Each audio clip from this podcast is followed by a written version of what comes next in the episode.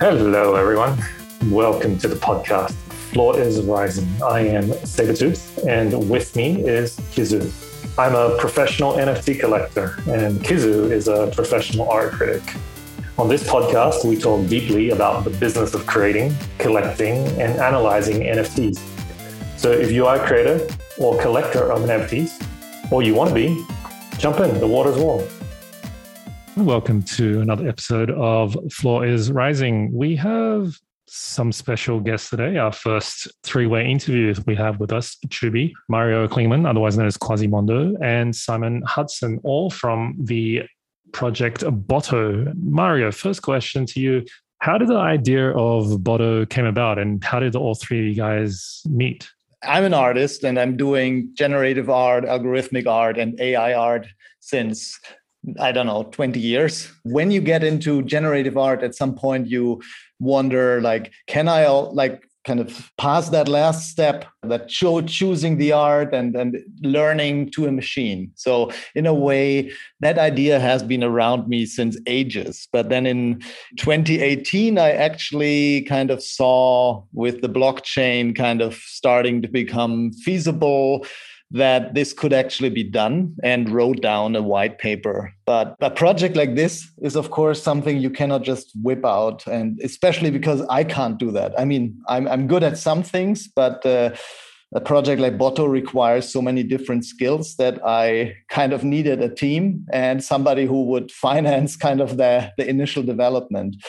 I'm lucky that I have some patrons and, and collectors. So at some point, actually in 2018, I pitched that to one of my collectors, but that at that point he was not really convinced yet. So last year, uh, I think in summer, I, I pulled it out of the out of the drawer again and said, "Like, should we do this now? I think uh, the the time would be right." And this time he was really happy well and then the, the, the, thing started where i think like the ai part where an ai is able to generate art and kind of further grow that is something that i'm confident and, and good at. But the whole decentralized finance part community management uh, or simple things like well not simple things like building a website is just something where I could do it, but I could probably not do it well. And so, yeah, luckily my patron also knows quite a lot of people in the in the field, and so we were looking for experts who could build all the parts like the smart contract the community and everything. And so yeah and then so development of Botto started actually i think last end of summer last year. And uh, that's then how Chubi and Simon and all the others uh, kind of came into play because they are the experts for everything that I can't do. I'm curious to hear your take and maybe your definition of what decentralized art is. Is that mostly a reference to the the technology and the ownership, or do you actually think that there is something there that maybe has you know a parallel or relationship to other you know art historical movements where the artist was always concerned with you know engaging the community how you understand decentralized art in that context and whether or not uh, you kind of see it as related to such movements in contemporary art from from the past I would never use the word decentralized art. you, you, catch me there. No, for me, the, the important part is not the decentralized, but the autonomous part actually in the in the DAO or in the so for me, Botto is about finding out if a machine can reach true autonomy. So that is kind of at the core of why I see Botto. And uh, in order to do that, to achieve that, kind of the decentralized systems and DAOs in particular are the tools that potentially allow it to reach that point. And that point is where actually, like, where it's becoming so autonomous that it can make its own decisions and actually kind of fire us or decide to hire some other developer or to to move server spaces and so that's where the ai comes in but right now it, it would be unrealistic to say that we are there yet and that is where the community comes in and the community the whole community of shareholders I see as the guardians of this future autonomous AI, and they have to kind of. It is really like a like a toddler right now, and like like you don't let your child cross the street without you taking it by the hand. That's kind of where Botto is now. That's because it is very good or uh, good at at one thing that is creating art, but at the moment technology is not there yet where it can. Uh, kind of make decisions that involve its own treasury so or other things or it, it, so there are all these things that it can't do yet but i am confident that in a few years down the road ai will become better in that we can trust it that it can we can continuously give more kind of responsibilities and uh, yeah to the ai but yeah right now it is the community and the shareholders who have to make that these decisions. So i'm not sure in, in which kind of art uh, like what is it art movement this falls. I mean for me in the end it is really more that Botto is trying to be an artist, and that's more the question: is what is an artist? In especially in times where, like most artists you you see now, you just encounter online. So what does it take so we can accept something as an artist, and what does this thing has to do? and so that's what it's for me about. Not really kind of like trying to to reference some art movements. It's uh, for me, it's a gigantic experiment, uh, which uh, involves also, of course, the whole social dynamics of uh, of communities, because and that's what we are currently seeing, which is quite getting quite interesting there. I am coming from the community. I uh, I participate in voting on the right pieces that I think are the right pieces.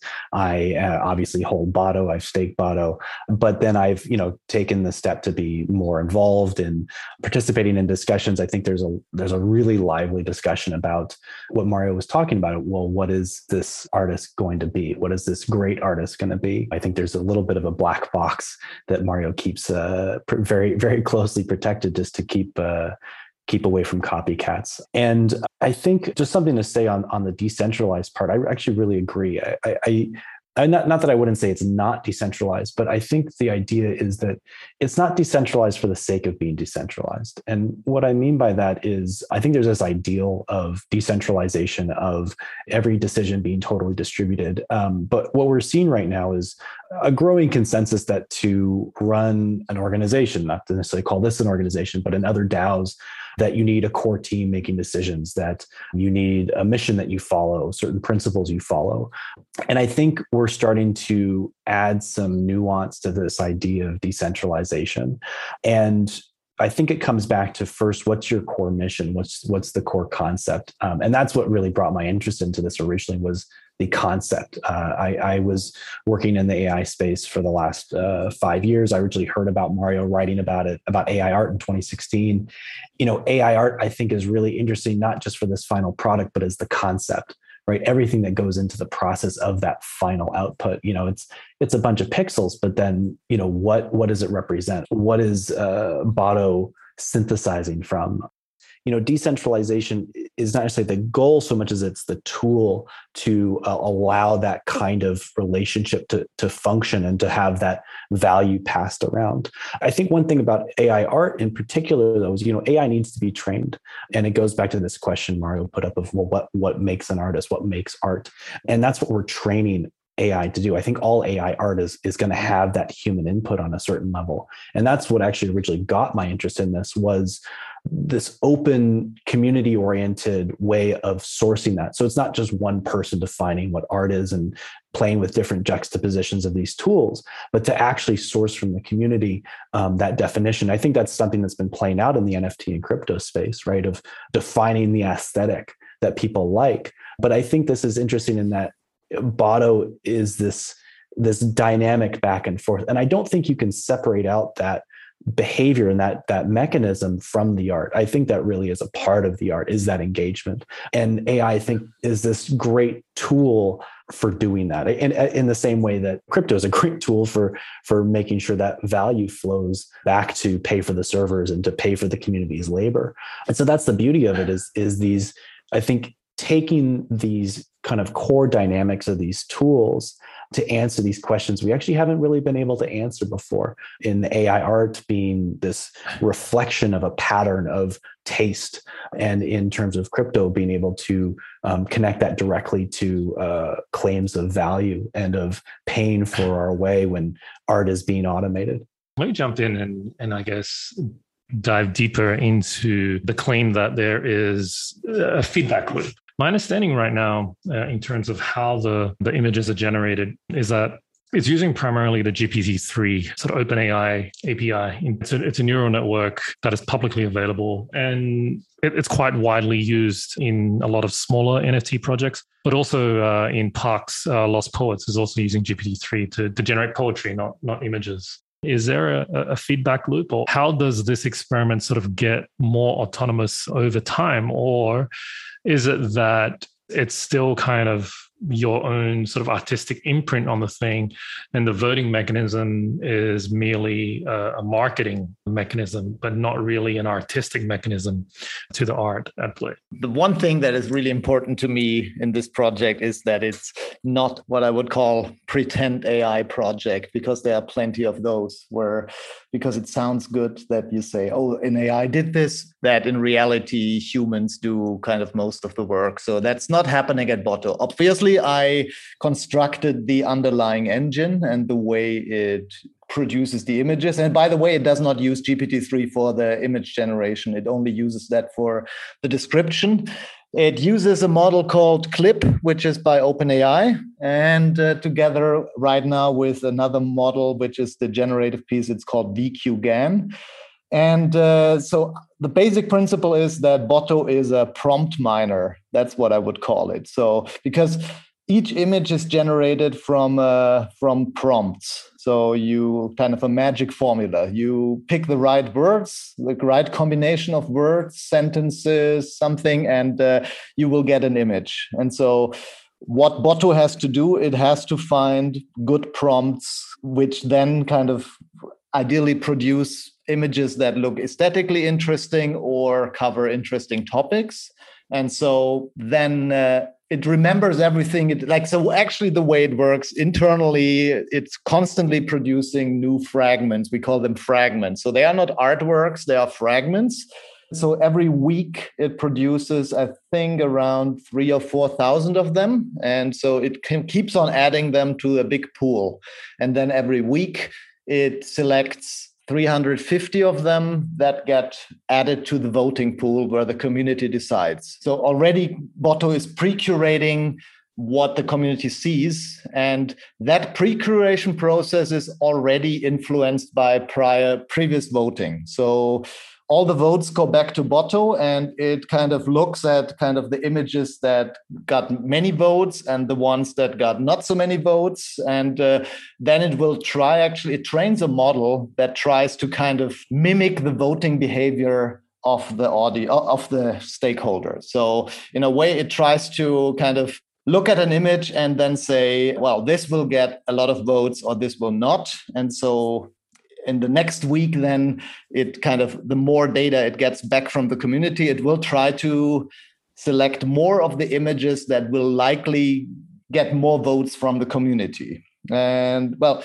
so at the same time so the the other part where the feedback comes in is the actual prompts that that were traverses the the big possibility space of possible magic spells. And uh, so also when it knows that like these 100 images got more popular results maybe because i don't know the aesthetics or the topics it, we don't know. Um, it will more often try to look in those areas for kind of for promising new images rather than use prompts that turned out to never get any votes back. So at the same time the algorithm is also built in a way that it keeps on kind of trying to surprise people. Because if you only give people like the audience what they like they will get bored nevertheless. That's what we're already noticing. So kind of we can already see there's a kind of right now it seems that the majority of voters prefer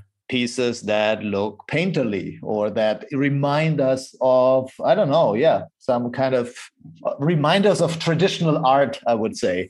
And uh, so now botto is producing more of that. And uh, so and it, i find it quite interesting because then we already see some people in the community starting to complain that oh this is boring. We want kind of more the crazy stuff.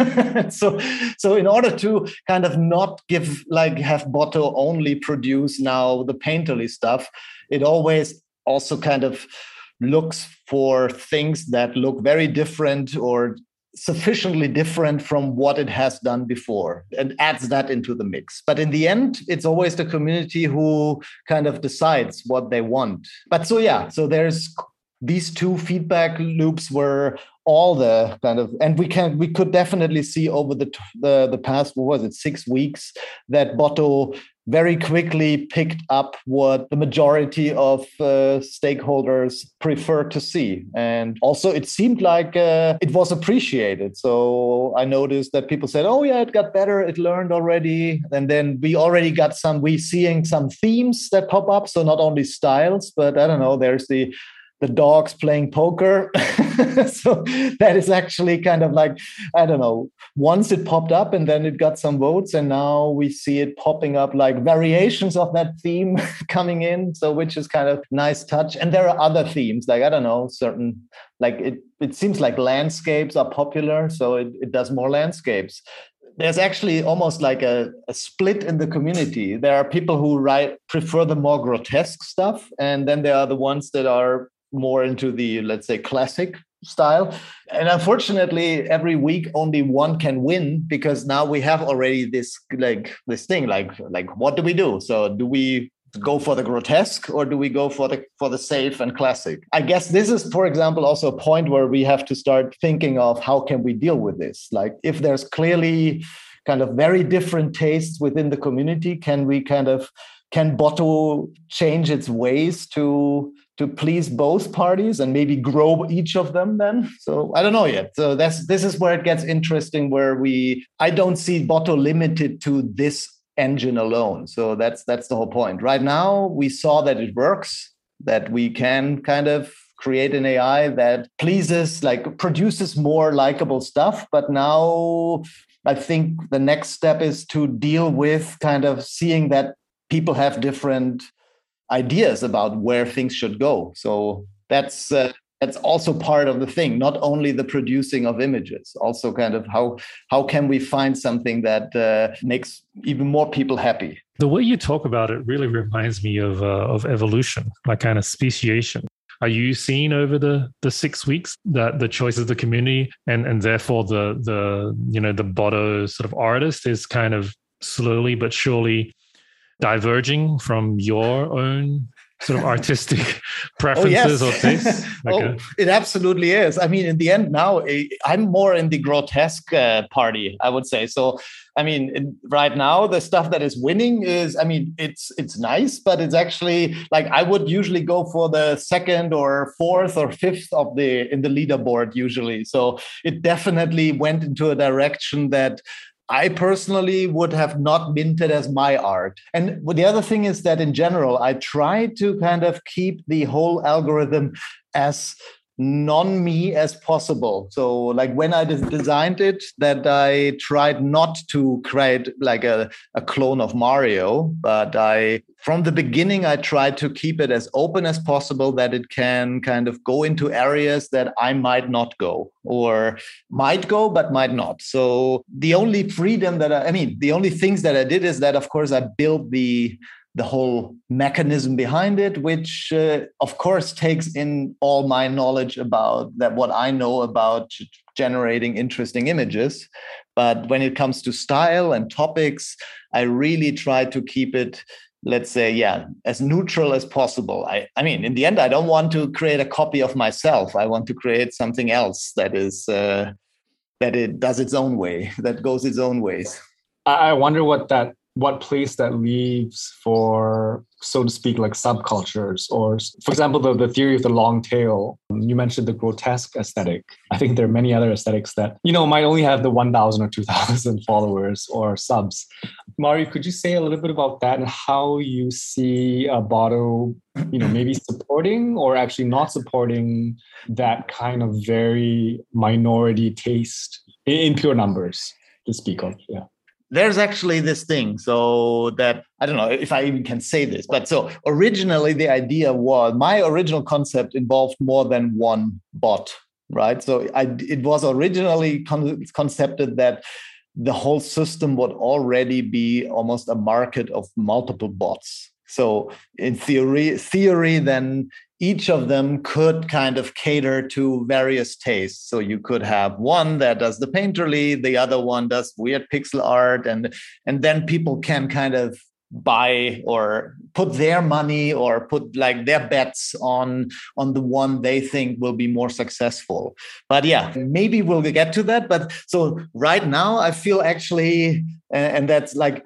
i'm already being uh, constrained by the things we promise. That is always the difficult part. When you do a project like this we say Botto will only create 52 nfts per year. So that's kind of a strong statement, which right now at this point I would totally say, hey, like, okay, let's do this. One Botto does the the this style, and then we have kind of I don't know, like uh, two or three other kind of maybe more affordable directions where we can explore the other styles that Botto can do. But and that's kind of now the difficulty in working uh, in a in such a project like this that like. Uh, if you make some promises initially and say this is how we do it then you cannot simply just say oh like let's let's let's change course now like uh, two months after we started so let's say i think at some point we hopefully get there that we can kind of exactly cater for these things that we say okay well maybe we we have the main Botto which keeps on doing the I don't know, 50 ether sales, but then we also have something that uh, might not be as popular, but maybe more crazy. And we set, mint it somewhere else, or or we we call it, I don't know, Bato.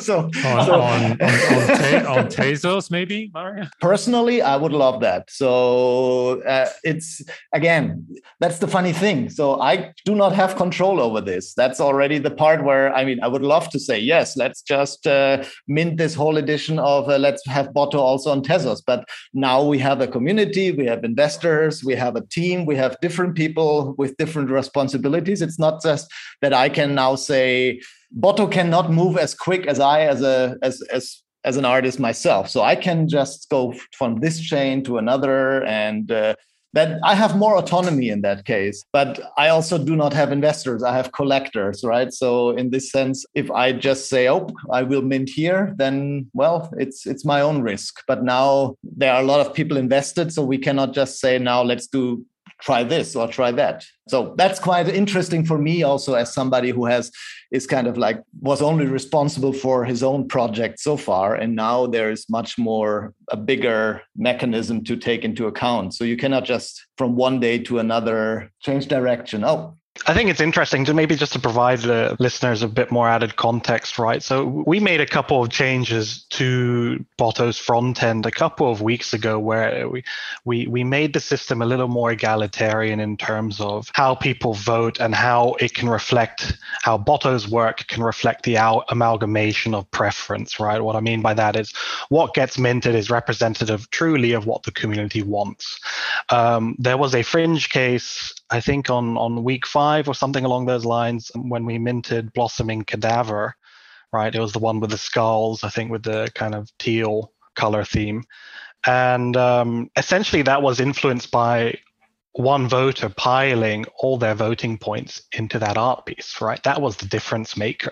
So it's interesting, Kizu, when you mentioned, you know, the theory of the long tail and, and we start talking about Botto being locked into one specific style, right? I personally don't think Botto has to be locked into one specific style. Similarly, you know, we're talking about minting 52 pieces a year, but as you said, Mario, you know, there's a product like 3,500 or 4,000 art fragments are created every week, with 350 making it to the voting pool, right? I think there's a lot of wiggle room here, and that is something that I think our community are very keen to explore. Notably, we saw at the end of last night's auction, we saw a discussion between, I, think his nickname is the Muffin Man, and um, I think Sunny June, who's also a caretaker, right, talking about the last three art pieces that were minted being fairly boring, right? And and right now we're locked into the community's over the community's preference being the thing that gets minted, which I think is not a wrong thing per se, absolutely not, right? But perhaps there is something that we can do there to to help entertain more themes, more styles, more creative directions of Botto the artist.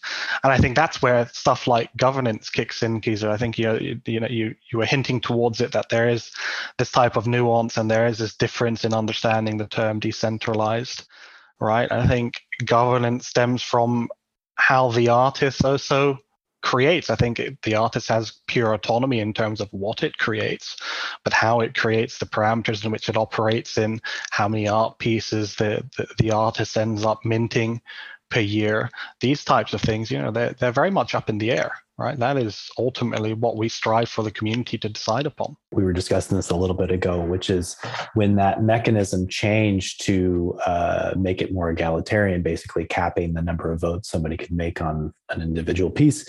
I, I think that's when we saw the shift towards these pieces that represent more traditional oil paintings, and you know versus having this kind of last you know day or, or few hours where these whales are just YOLOing all their voting points onto the thing that makes them laugh or, or that they really appreciate. And i actually think that's more representative of the crypto community of you know i'm going to pick something that i really like and, and i have this capital weight to throw behind it.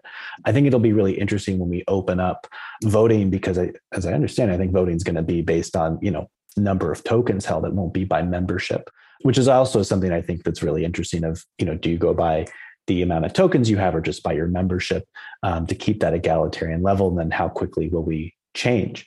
And and this is this goes back to a concern i actually had in the beginning which is uh, when when you just open it up to um, everybody to define what art is at what point do you just get to the color brown right? You just mix everything together and that's all you have. So i think i think that kind of weight and influence is super interesting to see. I personally i hope we we bring back some of that weight or or i really like mario's ideas of of splintering into different possibilities. There's this idea of kind of these different stubs you know what what if we had a totally different voting behavior? What would that look like? What route might what routes might have Botto taken if we had different types of voting behavior or if a different piece had won and I think one thing that we're missing is, you know, real visibility of voting behavior. Um, what do these decisions uh, do to voting behavior? What's the impact on that? And I think um, I think that's going to be coming really soon of getting that visibility of how many people are voting, how did voting change when we changed the voting mechanism, and you know, shout out to any uh, social scientists interested in in studying uh, community behavior or voting mechanism behavior, because I think there's going to be different views, right? When I vote, I vote for what I personally like. But when then it comes to kind of the final decision, I'm probably going to throw my weight maybe behind something that I think might play better in the market. Um, but then I also want to keep a view of how's the concept developing? What is how does um, the voting mechanism actually impact what people are picking? And, and i really think that the way you set up the voting mechanism might change the way people uh, vote and how they choose. You know even just the prompt you know do you pick the thing that you think is going to sell the best? Do you pick the thing that you just personally like the best? And there's a really interesting interplay that i think it'd be super interesting to get some researchers uh, studying the development of the community and, and the voting behavior over time just to give us that kind of more high level level view of the overall concept and, and, and mechanisms of Botto. What was very interesting about the initial token distribution of, of is uh, you, you, guys did a fairly large airdrop to basically blue chip Ethereum sort of NFT projects. Right? We're talking about CryptoPunks, Bored Ape Yacht Club, a lot of art blocks, Hashmask, Meebits, etc., etc. How much do you guys know about you know how many of those initial airdrop participants have kind of held on, staked, and voted versus what the voting populace is is like now. Because one of the things i found interesting is that in order to actually vote you had to stake your tokens which had no yield whereas if you wanted uh, sort of those that yield you could you could lp but in order to sort of vote you had to actually give up basically yield on the token. Um, so I thought that was kind of interesting. I'm just wondering whether you guys had any either data driven insights or just anecdotal insights into into you know what kind of people are currently voting. I think there's like five percent of circulating supply actually staked in the governance contract. How many are exactly staking and, and voting? I can't quite answer at the moment. What we're doing is we're gathering all the statistics and I actually sent Simon a long list a little earlier on, which I'm happy to disclose to the community, right? But we're basically gathering everything, and then we want to open up an API so that all this data can be called upon. I believe we we have we had at some stage 3,000 plus people voting, if I'm correct, and I think right now we have around a thousand people voting uh, in the past week, previous week we had a we had a lot of punk supporting us in terms of just bootstrapping liquidity, right? Because we started with no ETH in in the in the treasury, right? In terms of how many people stuck around, I don't have that answer for you, and I wish I did, and I think that's something for us to really look into. I think um, a couple hundred core people who were airdropped, I'm sure, are absolutely still around in the community from day one. We still see them on the Discord but yeah, that is something absolutely interesting for us to explore. You know, the airdrop was also very much a, a, a marketing mechanism there, right? You know, we airdropped all the blue chip NFT holders because we thought uh, a lot of them would be interested in this type of project. I believe that still held true. Uh, that still holds true, right? In terms of whether they stick around or not, right? I mean, if we look beyond Botto for a second and you look at the macro environment for the state of or the current state of NFTs or the current state of uh, crypto as an entire market, right? I think that very much plays into the decision making of okay, do I stick around in this new eight week old project where a lot of things are up in discussion and a lot of things are up in the air, or do I move on to greener or safer pastures? I think this is the type of data that we should absolutely. I know we're building a Dune dashboard. I think it's nearly done. I'll ask for this type of thing to be included. I would be very curious about is you i mean you airdrop to basically eight projects right um, from bored apes all the way to art blocks what i'd be very curious about is which one of those projects is the most kind of like loyal to Botto?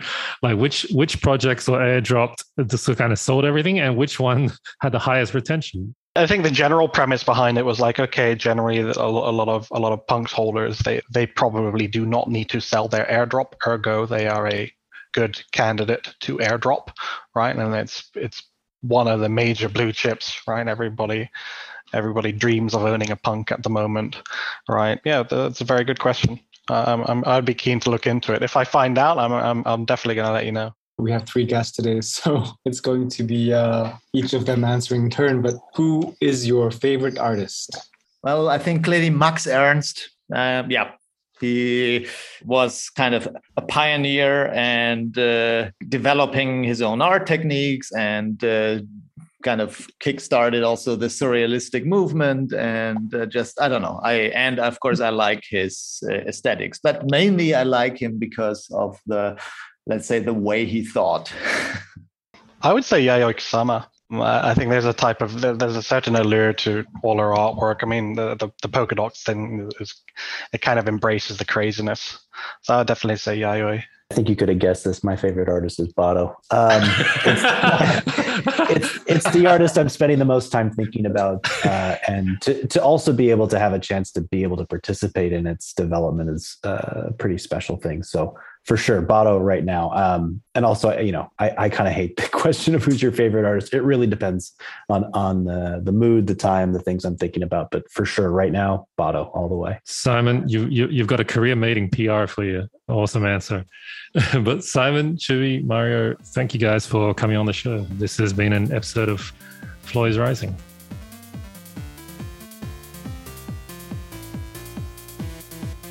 Thank you for joining me for this episode of Floor is Rising. If you enjoy the podcast, please subscribe, follow, and give us a review on your favorite podcast app. Remember to also follow us on Twitter at Floor is Rising. You can reach out to us, send us a question, just send us a DM on Twitter at Floor is Rising.